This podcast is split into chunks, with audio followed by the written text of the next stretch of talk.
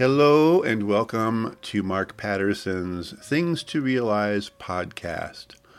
This is the audio version of the Things to Realize newsletter uh, with a few embellishments here and there.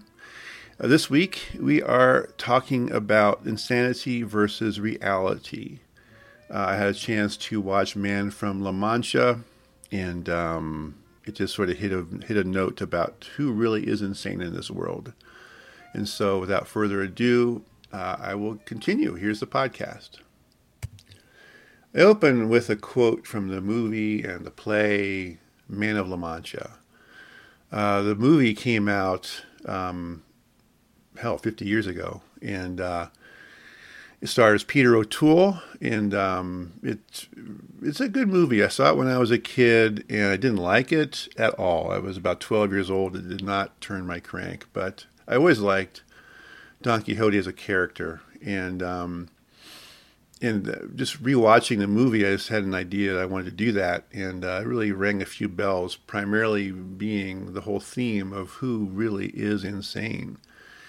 And so, uh, anyway, I'll start with a quote, and um, I hope I do it at least maybe a third as good as Peter O'Toole. We'll see how it goes. You let me know.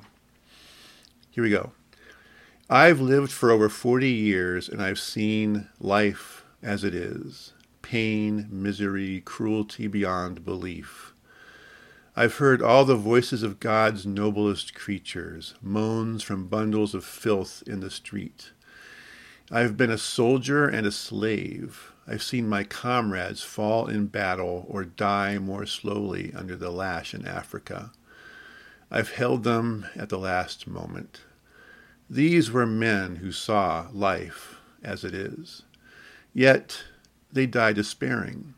No glory, no brave last words, only their eyes filled with confusion, questioning why.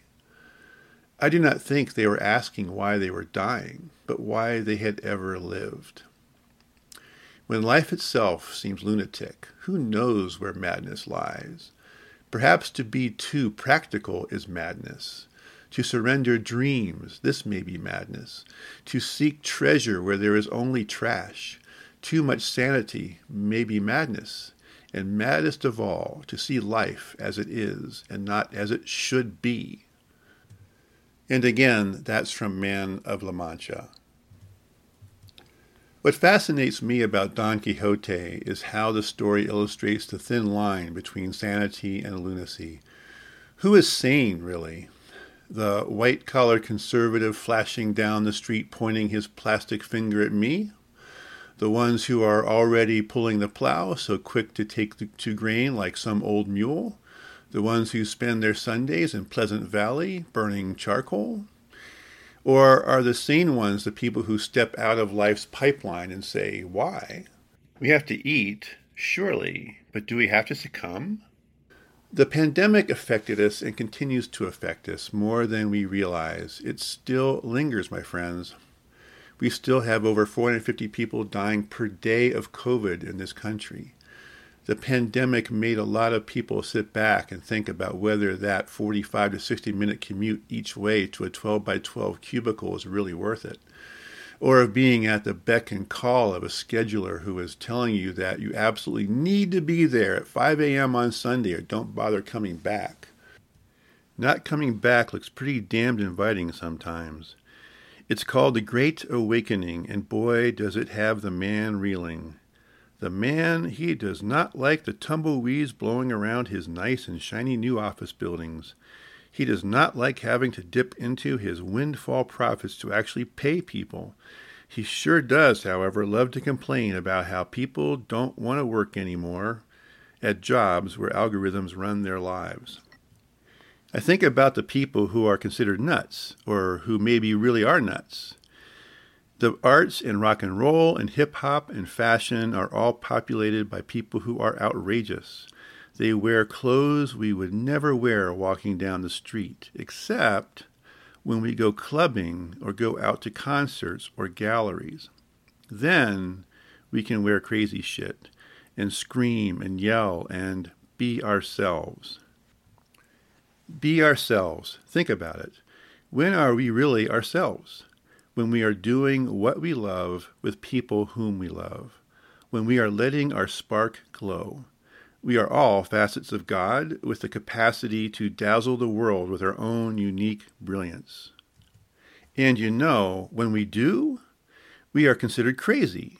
Crazy to pursue and spend time and money on what we love. We are crazy to spend time and money on what we believe. I have friends who have dropped out of a quote unquote normal life to pursue their dreams, to pursue their art. They just stopped doing what they were expected to do, stopped doing the safe thing. And at the time they made their move, a lot of people thought they were crazy. I mean, crazy. You are doing what? Moving to India? Taking pictures? Acting, for God's sake? You are leaving your cubicle for that pipe dream? But back to Don Quixote. Is it sane to grind away at life doing what you hate? Is that sanity, really? Or is the real sanity to reject all that and save the world from windmills? Section 1 Time and Space Are Illusions. From The Daily Beast. Quote, a concept called quantum entanglement suggests the fabric of the universe is more interconnected than we think. It also suggests we have the wrong idea about reality. Unquote. Sanity in many circles means to quote unquote accept reality. But let me tell you, we have no idea what reality is. All we know of reality is what we can see and experience with the limited resource of our senses. We see a narrow band of light. We see a subset of colors. The mantis shrimp can see colors we cannot even imagine. We taste and smell a small subset of what is available to taste and smell. We hear a narrow band of sound. The objects that feel so solid to us are mostly space. And now it turns out even space and time are apparently illusions. The Daily Beast article is not an easy read, but it is worth reading. In summary, the concept of quantum entanglement is when two particles are connected across a large distance. When one is changed, the other is changed as well, instantaneously as if there were no distance between them and with no communications between them. It just happens. And this is leading scientists to believe that instead of the universe being in a fabric of space and time, it is really everything everywhere all at once. There is no space, there is no time. We are one unified whole and not separate at all. We are one. Now tell me, who are the crazy ones? The ones who believe that those people are against us? Or those of us who realize we are all one?